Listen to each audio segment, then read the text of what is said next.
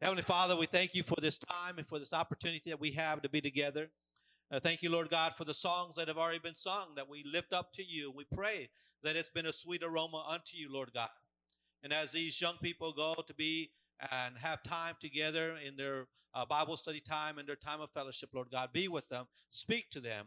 Father, likewise, speak to us that we might hear from you, we might then obey you, we might honor you. For it's in Jesus' name we pray. Amen. God bless you.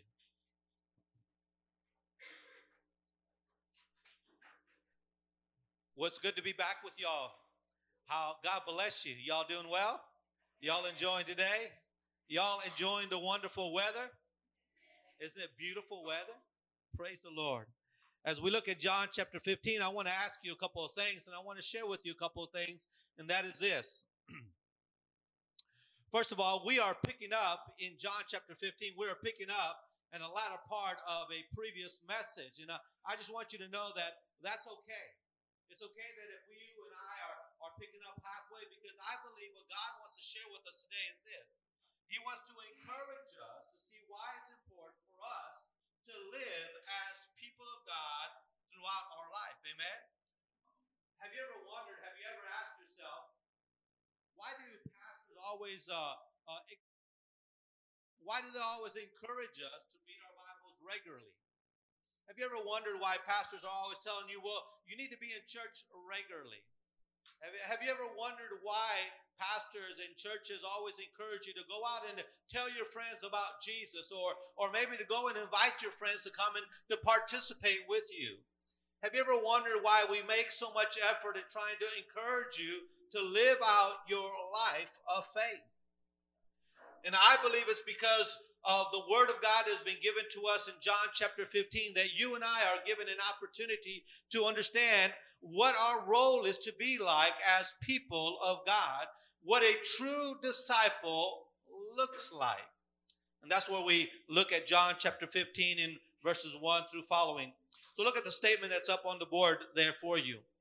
John 15 gives us a very clear picture of how our relationship with Jesus impacts our mission in Jesus and testifies to our true identity with Jesus. Your walk with Christ, your life with Christ, is to be a testimony, is to be a billboard to those that are around you that you are disciples of Jesus Christ. What I'd like for us to do is this. I'd like for us to look today at John chapter 15 and see why all the fuss? Why should we and why should we be the, the examples of what Christ would want us to be in a world that does not know him? And what are the benefits of that? Because there are times in your life and in my life as people of God that sometimes we might think, is this really worth it? Should you and I really uh, live the life of faith? Should you and I really go walk around and, and live as Christians ought to live? What benefit do I receive and what benefit do others receive? And I believe in John chapter 15, we get to see that. In fact, in verse number 8, the Bible says this My Father is glorified by this, that you bear much fruit, so to prove to be my disciples. So in John chapter 15, the Bible tells us and is sharing with us that the, the setting is a vineyard. Any of y'all ever been out to a vineyard or grow a vineyard in your in your backyard? Isn't it beautiful to see those rows and rows of just grapes, right? Isn't it neat to see how you can walk down and there's there's this large hanging grapes and you just pull from them and eat it? How wonderful is that, right? How tasty is that, right? Well, the Bible has given us a picture here in John chapter 15 of a vineyard. The owner of the vineyard is God the Father. He's the one that has planted this vineyard, and, and the, the vine that is going through this vineyard is Jesus Christ. And this vine that is laid out in this vineyard has branches on it, and the branches are the followers or are the disciples of Jesus Christ. And what you and I know and understand is this is that the purpose of a vineyard or the purpose of the vine or the purpose of the branch is to do what? To produce fruit, right? Not just to lay there. Yes, at times, maybe a winter or whenever the off season is uh, for grapes to grow, uh, it may look dead, it may look dried up. But as the as the leaves begin to blossom on it, and as the fruit begins to grow on it, when you look down the vineyard, you see nothing but beautiful fruit, right? That is the purpose of the vine. That is the purpose of the vineyard. In this particular passage, we're going to look at a couple of words that are going to pop out to us that are important for us before we get to the benefits of living out a life of discipleship. The first word that we see that pops out to us is the word abide. And the word or in your translation, it might be the word remain. It means to remain in the same place for a period of time, to remain and to stay and to reside, right?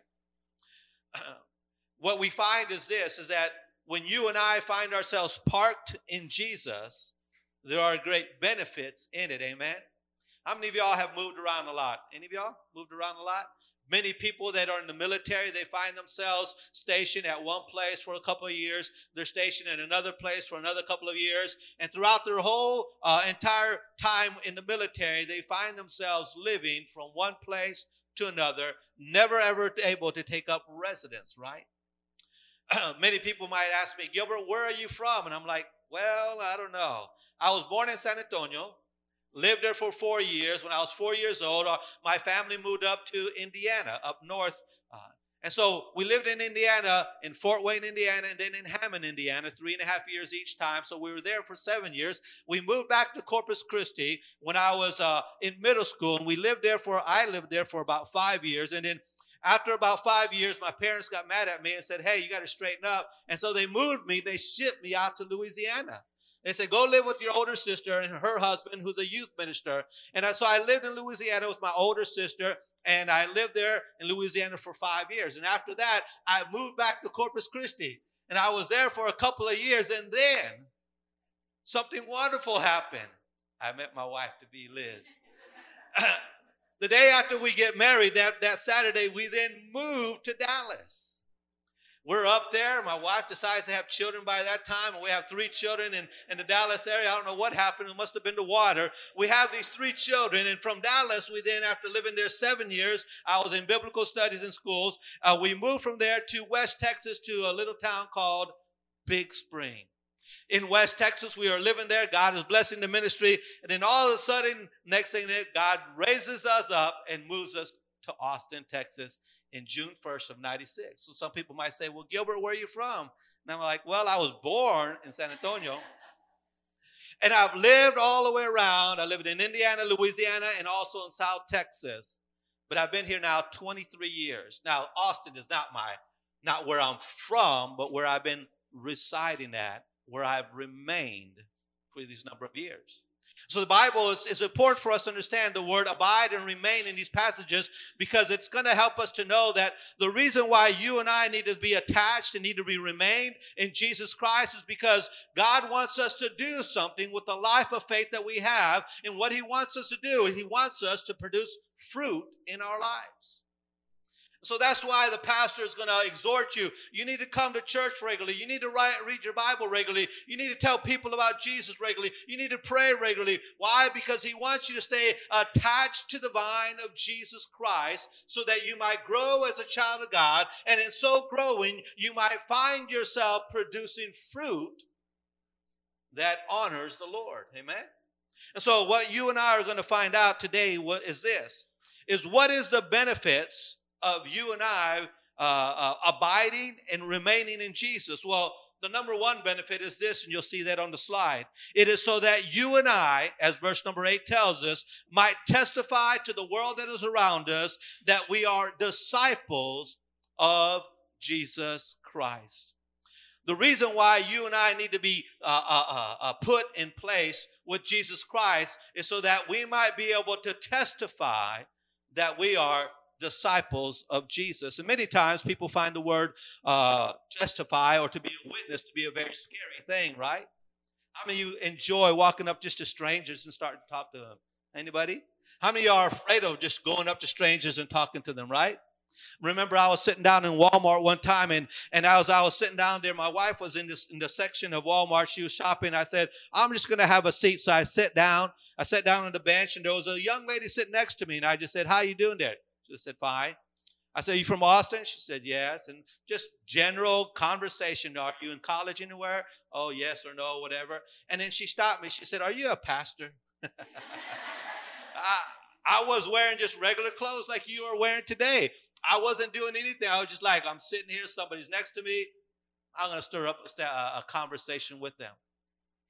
The reason why we exhort you, the reason why you are exhorted by God in order that you might grow in your walk of faith, it is so that others might know that you are a disciple of Jesus Christ. So it's important for us to understand this is that the things we do for Jesus don't make us a disciple of Jesus, don't make us a Christian, but the things we do for Jesus testify to others that we are a Christian. The Bible tells us in Ephesians chapter 2, verse 8 and 9, For by grace have you been saved through faith, and that not of yourself. It is the gift of God, uh, not a result of works, so that no one should boast. And that's important because you and I become followers of Jesus Christ through faith and repentance in the person of Jesus Christ, in the work of Jesus Christ, in the death of Jesus Christ, in the resurrection of Jesus Christ, in the power of Jesus Christ, because of the blood that he shed on the cross from Jesus Christ. Amen. That's how you and I become a follower or a disciple of Jesus Christ. And as a result of becoming a disciple of Jesus Christ, God wants us to live out our life in such a way that other people might know that we are his children. Amen. So there are some markers. There are some markers that should be evident in our life that you and I are disciples of Jesus Christ. So let me invite you to open your Bible to the book of Galatians, chapter 5. Galatians chapter 5, and let's look at verses 19 through 25. But, but there, I'm going to stop. There's two sections that I want us to look at. Verse number 19 shares with us what the person looks like that is not a disciple of Jesus Christ. And verse 22 then picks up what it looks like to be a disciple of Jesus Christ. Verse 19. Now, these are the deeds of the flesh.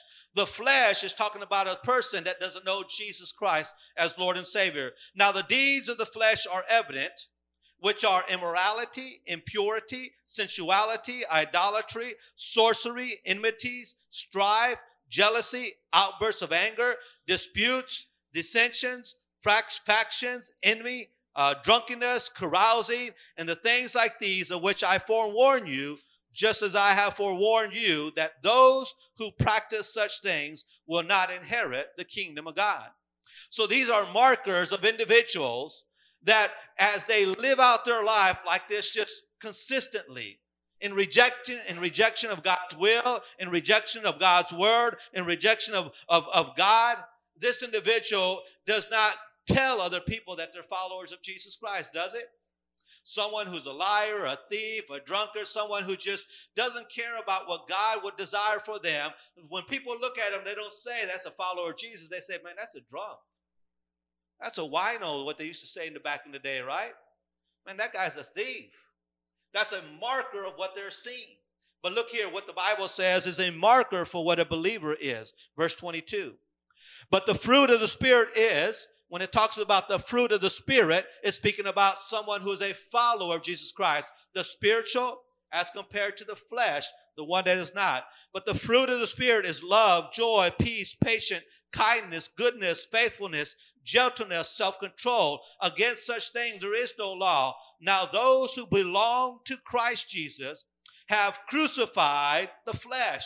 Those things in verse 19 and verse 20 and 21. Those who are followers of Jesus Christ have crucified the things of the flesh with its passions and its desires. If we live by the Spirit, let us also walk by the Spirit. Do you see a clear distinction, right? Now, mind you, none of us are perfect. Is anybody here perfect? Nah. None of us are perfect. And as a result, because we're not perfect, we may find ourselves doing some of the stuff in verse 19 and 20 and 21. That doesn't mean that you're not a Christian, but the difference is this. If your focus is to live like the previous verses, then when you need to check yourself. But if the focus is to, to live your life like it says in verse 22 and verse 23, to bring honor to God, to, to crucify the, the ways of the flesh, then maybe you are a child of God because you want to honor God with your life. Amen? These are some markers. So the question might rise up that some people might say Why should we go and make such an effort in abiding with Christ and bearing much fruit? Why should we mature as people of God? Why should you and I try to live like Christ? And why should you and I bear fruit? Well, very simply, because look at verse number eight. The Bible says, My Father is glorified by this, that you bear much fruit, and so prove to be my disciples. Why should you and I live this way? Because God has commanded us to do so. God has commanded us. God has placed you in the family of God not to remain as an infant in the Lord, but to grow in maturity and to be a testimony for Him. Right? How many married people do we have here today? Anybody? Anybody? Yeah, okay. Don't be shy. say, hey, this is my husband. Look how beautiful and handsome he is, and how strong and young he is, right?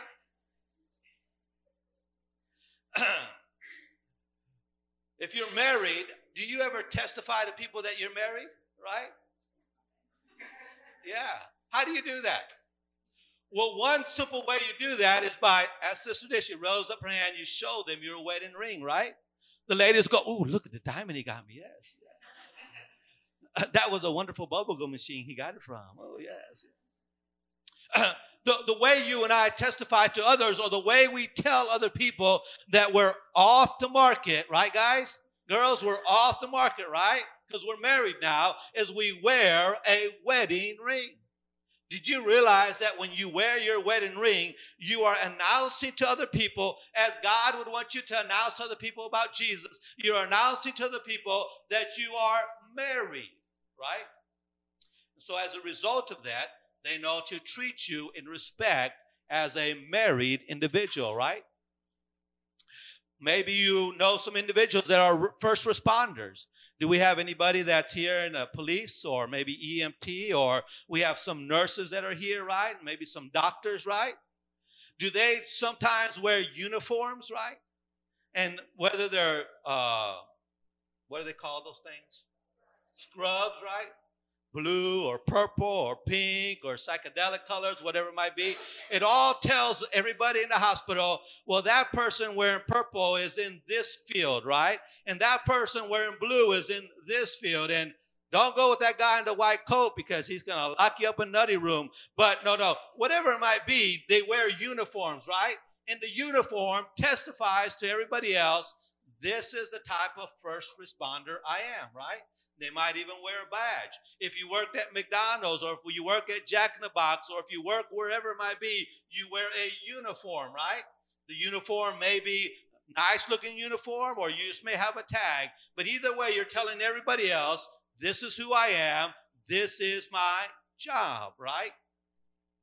Or if you uh, find yourself uh, uh, uh as an employee wearing the, the clothes, you don't tell your boss, well, I don't want to wear this outfit. They'll say, well, if you don't wear the outfit, you don't what? You don't work, right? I'll see you later, alligator, right? And so you go on and put on your uniform, whether it's made out of polyester or whether it's made out of whatever, whether it's all black or blue or purple, whatever the color might be, you put it on. Why? Because you're an employee, right? So if your life and my life is already dictated by us testifying to people that we are such and such, then why should we not also testify to people that we are disciples of Jesus Christ? Amen?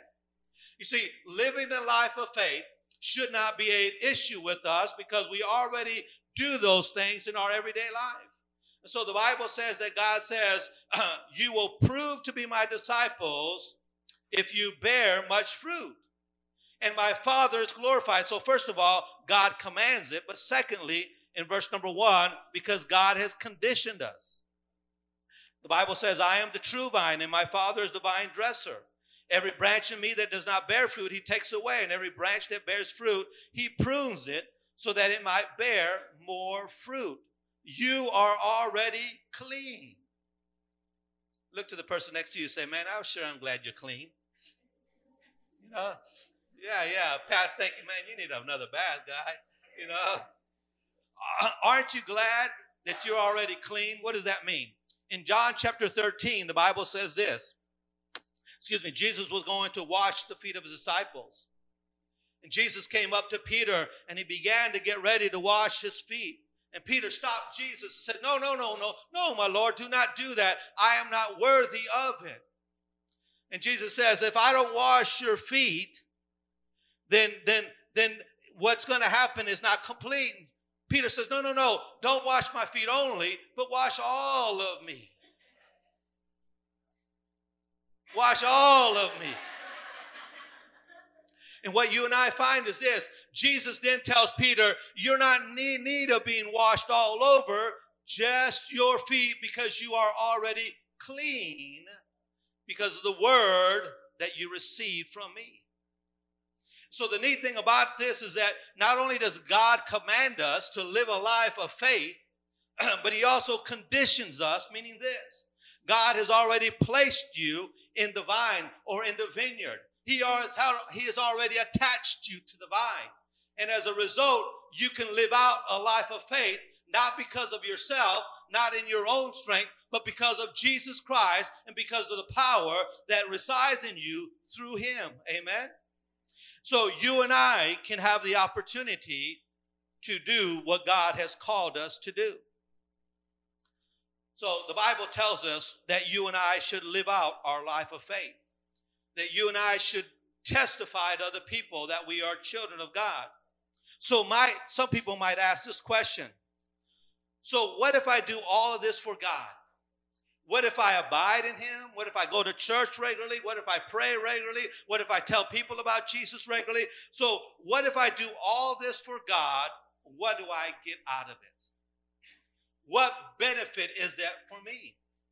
And the reality is this is that your life and my life, or many times we build relationships based on the benefits of that, right?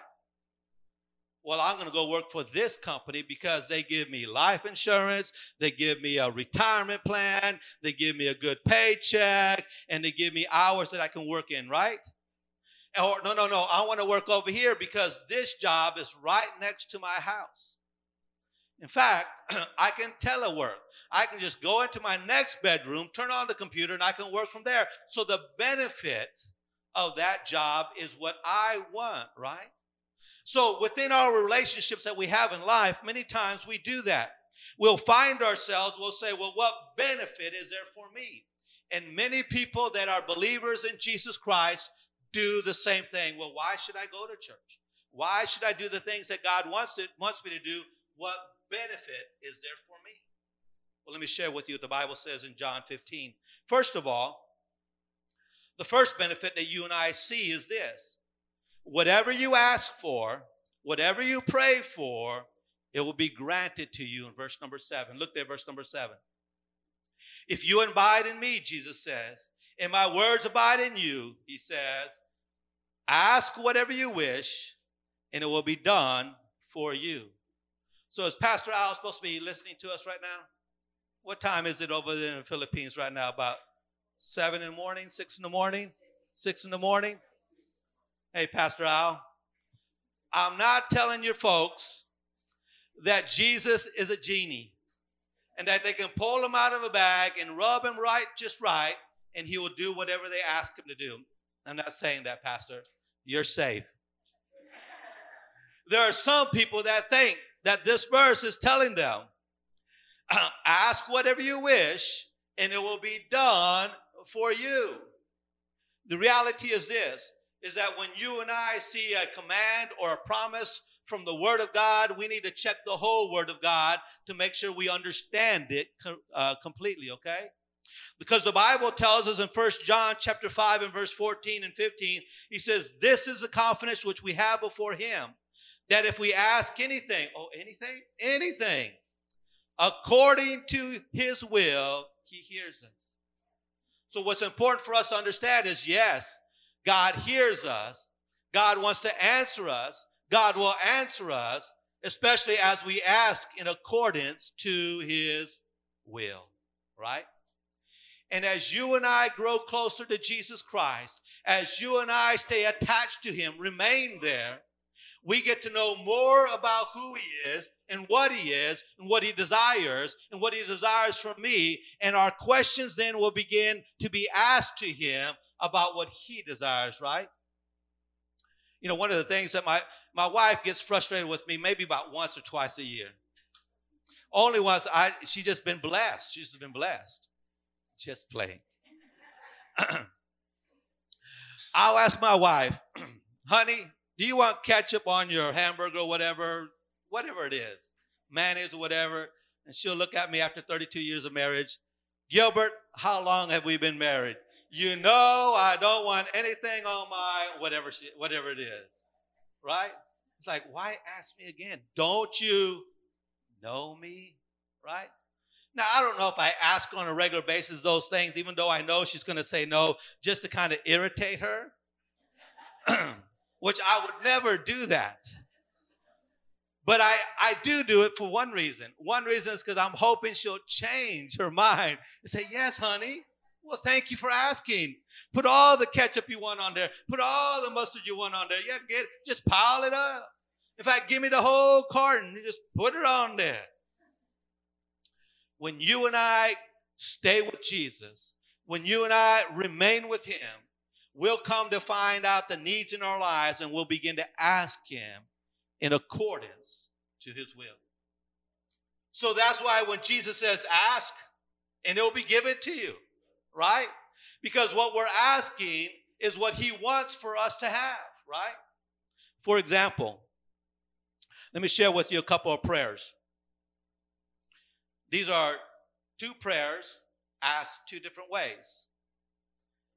The first prayer goes like this Dear God, help me to know your will in taking this new job or not. You know, I have been looking for a new job, but is this the right one? Ask whatever you will. God says He's going to give it to you. Now, somebody could have asked, could ask God this way Dear God, give me this new job. You know, I need more money. You know, my bills are so tight. I need a better paying job. They're the, they're the same prayer, right? But they're just being asked in a different way, right? The first time, the first prayer focuses on the will of God, right? The second one focuses on our selfish need, right?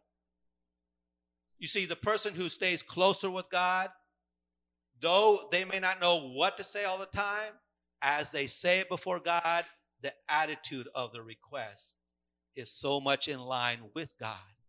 And God says, I got you covered.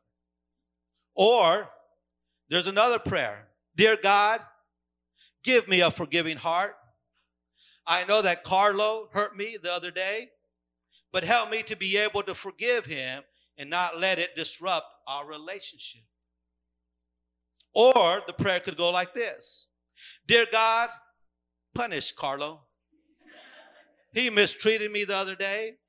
I didn't deserve it. You know me, God. I didn't deserve it. So let him know he did wrong. So, do you understand? It is the same prayer. It's just ask in the proper way or an improper way as you grow closer to God, as you stay remain with Jesus Christ, you begin to allow yourself to pray in accordance to his will. And God, it just frees up God and says, Man, dude, I got you covered, man. And he goes ahead and he begins to give you what you need and what you want, right? As you abide in him, you will see your requests being more in line with him and giving God a much easier reason to answer your prayers. Because our greatest example is Jesus Christ, who was faithful to the Father, who obeyed the Father. In fact, he says, I do nothing on my own. All I do is what the Father tells me. I say nothing on my own. I only tell you what my Father tells me because where God is, there I am also. And so the Bible reminds us that when Jesus was in the Garden of Gethsemane, he says, Father, if it is your will, would you remove this cup from me, but not my will, your will, right? You see, Jesus in his humanity was just like all of us. Man, I don't want to go through this stuff, God. Check it out. This is just too much for me. Come on. If you if you will, God, just take it away from me. But God, really, I want to do what you want me to do. and I'm willing to allow you to take the lead. Likewise, he also was an example for us when he said, when he was there on the cross, he says, Father, forgive them, for they know not what they are doing, right? You see, the attitude of, of the example that Jesus gave us was in accordance to the will of God, for it's God who wants to what? Forgive us, doesn't he? And Jesus was in his pain and in his agony was saying a word of prayer. Secondly, the first benefit of you and I living a life of faith in Jesus Christ is that whatever we ask, we will receive. But secondly, the second benefit of, of living out a life of the child of God, a life of a disciple, is that you are loved by Jesus Christ. Look at verse number nine. Just as the Father has loved me, I have also loved you. Abide in my love. What happens is that the love of the Father runs down through Jesus Christ and comes into our lives. Isn't that neat? Isn't it neat that we are loved by God through Jesus Christ? Isn't it neat to know that we are loved by God no matter who we are or no matter where we have come from? The neat thing about Jesus Christ is this, is that as we abide in him, his love continues to abide in us. Think about that. You are loved. Isn't that neat? There are people that go throughout their whole life not being loved by anybody. Or they even might be married, but their, their spouse doesn't treat them with any love. Maybe they messed up here. Maybe they ironed the shirt wrong. Maybe they didn't make the right food. And they get yelled at and they get chastised. The neat thing about it is this no matter how many times we mess up, God still loves us. Amen? Isn't that neat? Young people, young girls and boys, they go through life wanting just somebody else to love them, right? Know this God loves you. And God will love you throughout all of eternity, no matter who you are, no matter where you came from, no matter how difficult your life is. In fact, even as an enemy of God, God still loves you. Isn't that neat? How many times have we grown up through in life and, and we've shunned people because they've wronged us? Now, I don't like them anymore. Let's go over here. Right? God pursues us all the time. Isn't that neat? That God pursues us? Thirdly, what is the third benefit of living a life of a disciple? Number three is that the Father is glorified. My Father is glorified by this, that you bear much fruit and so prove to be my disciples as we live out a life in Jesus, God is glorified. Do you know what brings the most joy to a parent's life or to a parent's uh, heart? It's not that their kids are successful. Yes, if you are successful in life, you have a wonderful business, you go, things are going well, your parents are happy for you. But you know what brings much the most joy to a parent for with their child is when that child spends time with them. Did you know that? They're just not some old folks that, oh, you don't know what's going on. Just go over there in your little seat and drink your milk and you'll be fine. No, no, they want to spend time with them. So, yes, I understand my son now is married and him and his wife have things to do. But you know what I like? I like it when he just comes over just because. I think it's because he's out of money, doesn't have anything to go buy for food. So he comes over to the house, he says, What y'all got to eat? but on his days off, from time to time, my son John would just show up. I'm like, dude, stay away. He's like, dude, you're my dad. and he just spends an hour or two with us. The greatest joy that I have for my son is not that he has a good job, not that his wife is now married, and so forth, so on. Those are wonderful, but that he would spend time with us. And the neat thing about it is this is that I then point him out and say, Yeah, that's my son, John. that's John Aaron. That's my big boy. And when people see him, not only do they say, Sorry, John, you look like your daddy. Um, not only do they say John, but they'll say, No, that's Gilbert's son. And I take joy and pride in that.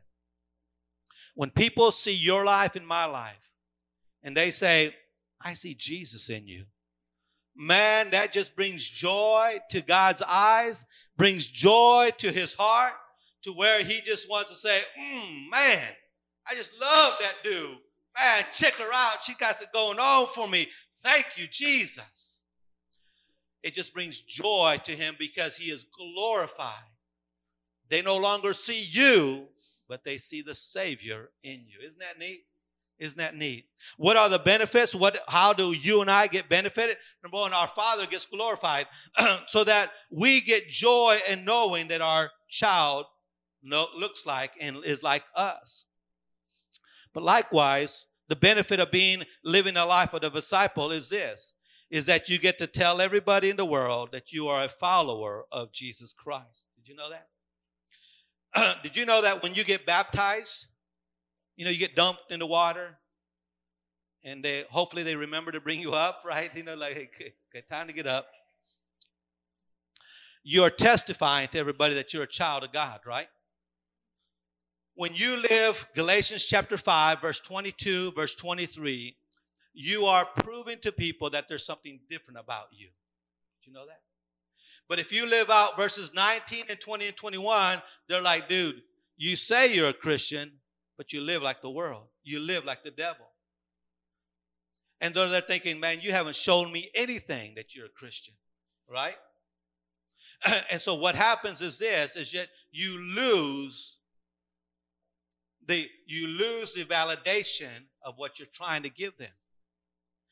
But if you live out a life abiding in Christ, bearing fruit, then you get to testify to others that, yes, I am a child of God. Now remember, you become a child of God through faith in Jesus Christ, but you live out or you work out your salvation now that you're a child of God by the things that you do for God. Thus, everybody that sees you, they see a Christian. So you and I need to understand is this is that as you and I go forward in our walk of faith, we need to honor God, we need to love him so that others might know that he is our heavenly Father. The fifth thing, look at verse number 10. If you keep my commandments, you will abide in my love, just as I have kept my Father's commandment and abide in his love.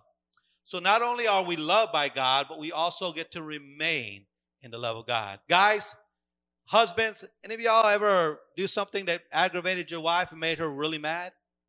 Right? Uh, I, I just picture all the hands have gone up, okay?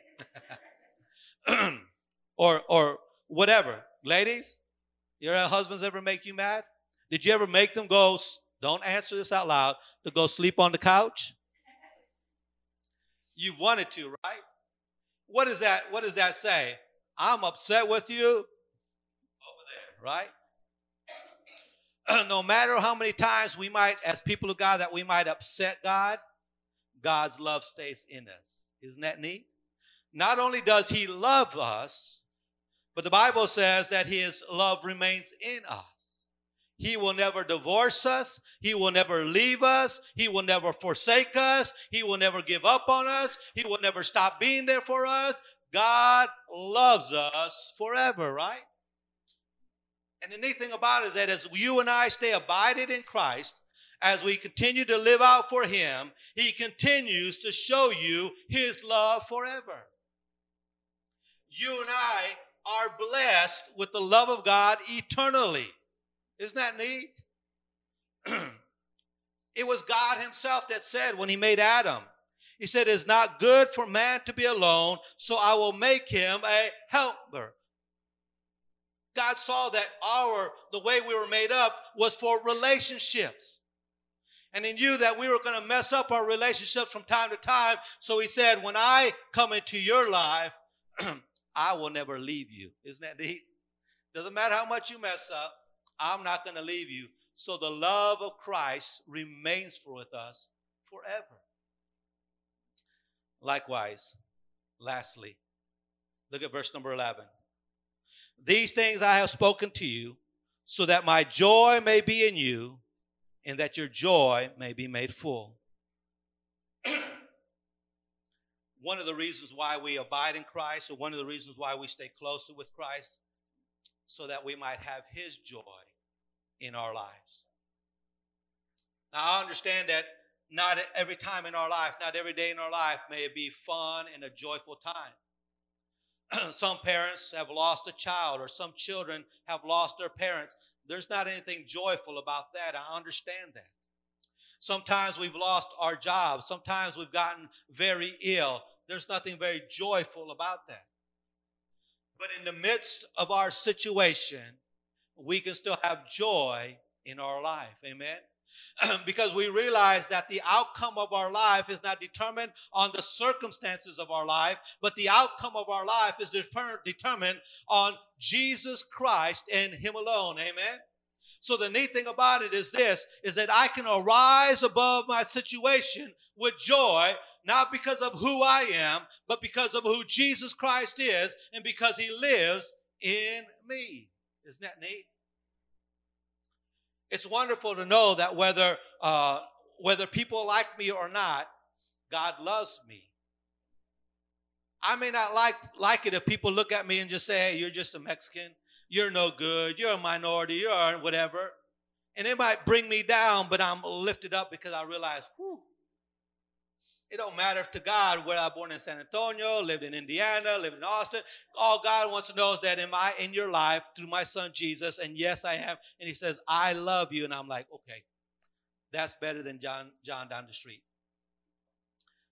Whether he likes me or not is no of no issue. What, what matters to me is that God likes me.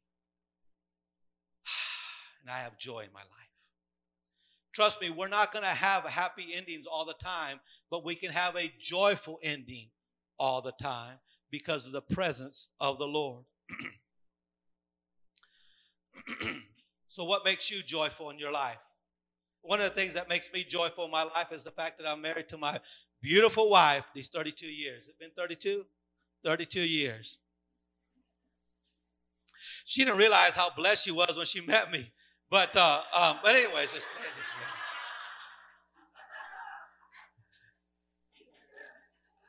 They say the the quickest way to a man's heart is through what? Through the stomach. Do you know where we met? At Wendy's restaurant. two Wednesday nights or two Sunday nights in a row. Are you singles from our church and the singles from her church had a fellowship together at a Wendy's in Corpus Christi? She just couldn't keep her eyes off of me.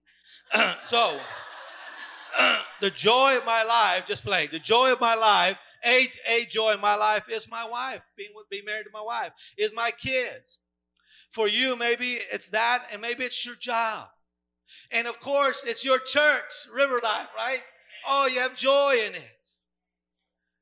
But one thing, whether you're married or not, whether you have children or not, or whether you're just now finding River Life Church for the first time, you can have a constant joy in your life, and that is Jesus Christ. So if everything else is stripped away and you got Jesus, you can have joy in your life. As we come to this time of, of Thanksgiving and of Christmas, we're always thinking about and talking about those things that make us joyful, right? Jesus should be that number one reason of why you have joy in your life. and when you have Jesus, you have reason to give him thanks all the time.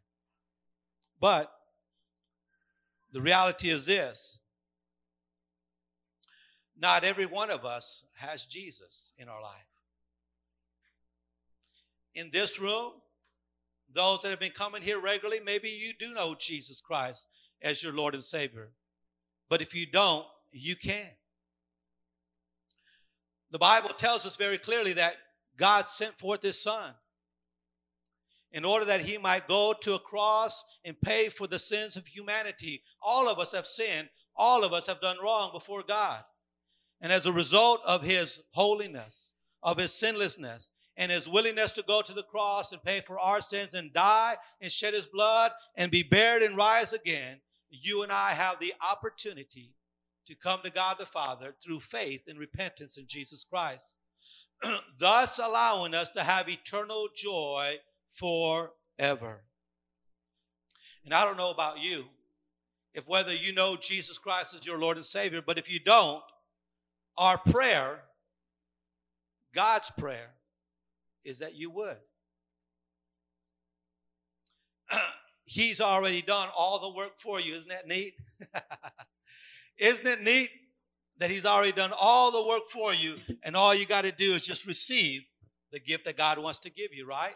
He wants to offer you Jesus, and all you got to do is just receive Him, right? You got you don't you don't have to do nothing else. You just got to receive Him. And the wonderful thing about Jesus Christ is that He's willing to come to all of us, whether we're man or woman, whether we're young or old, whatever the case might be, He comes to all of us. Let us pray. Heavenly Father, we thank you for this day and for this time and for this opportunity. And Lord God, we find ourselves as churches and as ministers encouraging people to, to come to faith in Jesus Christ and then to live the life of a disciple. There are times, Lord God, when we might think, well, what does that benefit me? Well, first of all,